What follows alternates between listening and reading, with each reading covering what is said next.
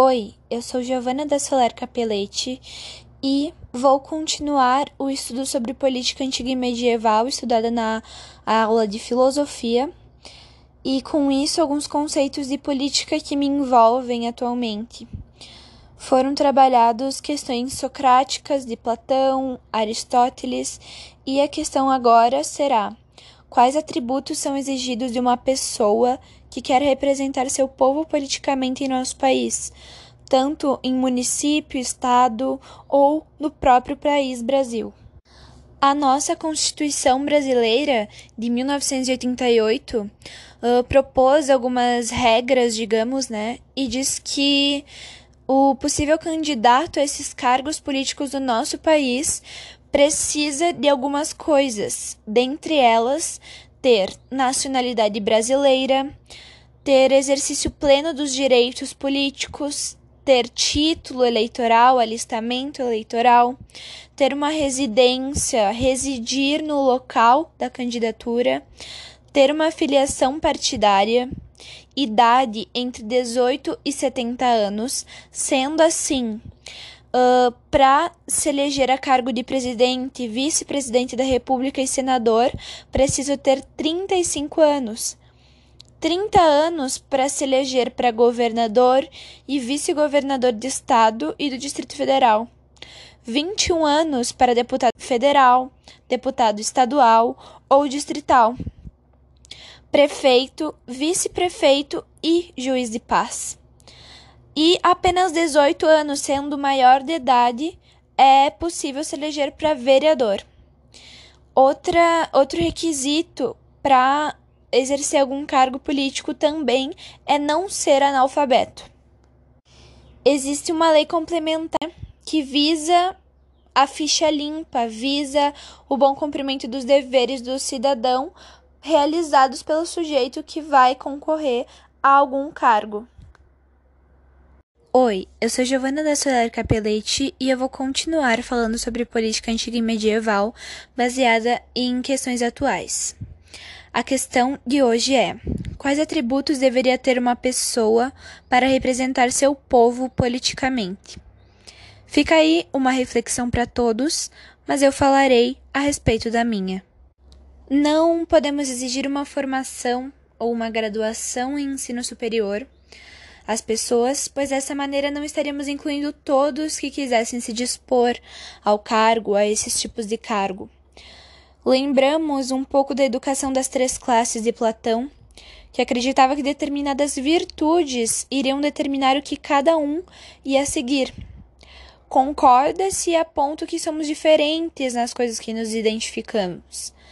Mas ele tinha uma visão de sofocracia onde cabia filósofos, ou podemos associar a poucos, a poucas pessoas, ocupar lugar na política, algo que não devemos deixar acontecer. Mas, para governar e representar pessoas, tanto em âmbito municipal quanto federal, é necessário requisitos básicos se pararmos para pensar.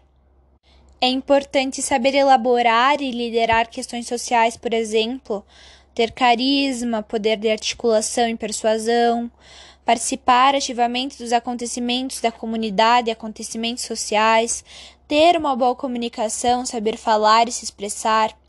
Aí a gente também pode lembrar um pouco das ideias sofistas com relação à persuasão, ao poder da fala, mas também as críticas de Sócrates, que dizia que uh, devemos falar, saber articular, mas com argumentos verdadeiros, baseados na verdade.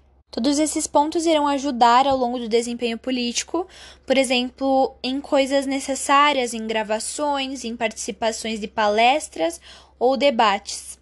Se torna essencial também que o cidadão entenda a economia do país, conheça ou pelo menos tenha a mínima noção das leis saiba escrever, tenha aptidão física, mental, psicológica para o exercício das atribuições do cargo, porque ele irá precisar uh, de certo equilíbrio mental, de certo equilíbrio psicológico para lidar com situações que esse cargo irá lhe oferecer. De certa forma, também é interessante ter algum tipo de envolvimento com projetos sociais ou outros tipos de demonstrações de interesse por alguma causa social.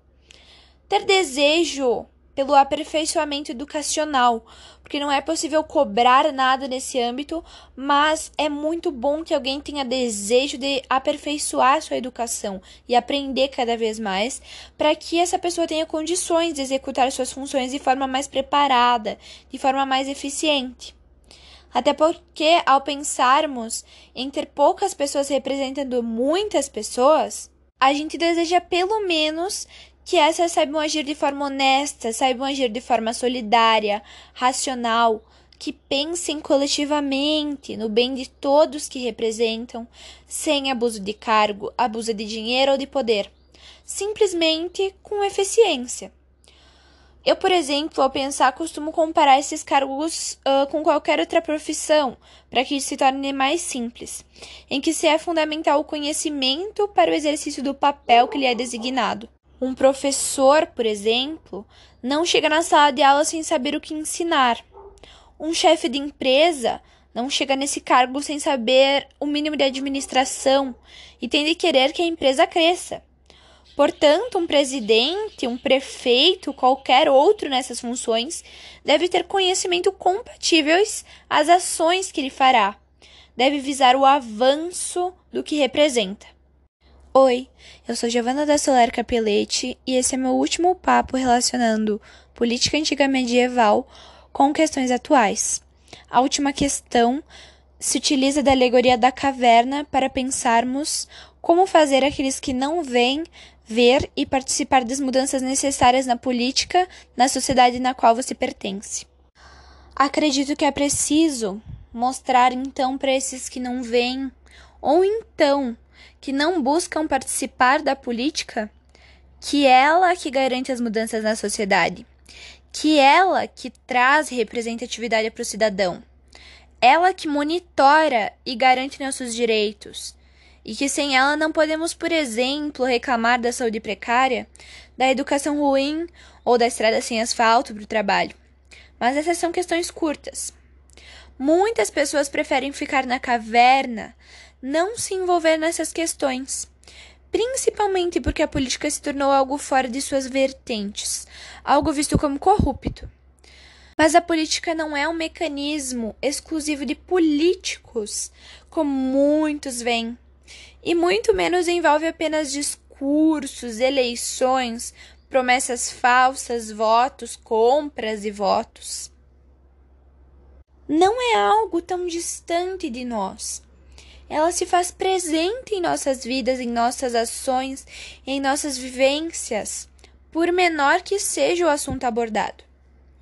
A política foi criada para que possamos debater, discutir, questionar, e é por meio dela que foram estabelecidas as regras, as leis, os direitos e os deveres para conduzir as nossas ações.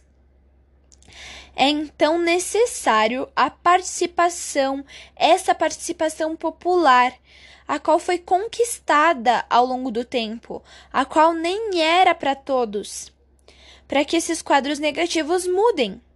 Porque é só através da própria política, é através da política que a gente vai mudar ela mesma. É importante notar também que, mesmo que se decida não participar da política, já se está agindo politicamente, pois está se deixando que as coisas permaneçam do jeito que elas estão. Parece que não há necessidade de mudança, não há necessidade de discussões. Se muitos permanecem deixando essas decisões para outros, um grupo limitado comandará sem nenhuma oposição as decisões importantes do nosso país e os nossos direitos não serão atendidos. Dessa forma, todos temos uma responsabilidade política e devemos exercê-las.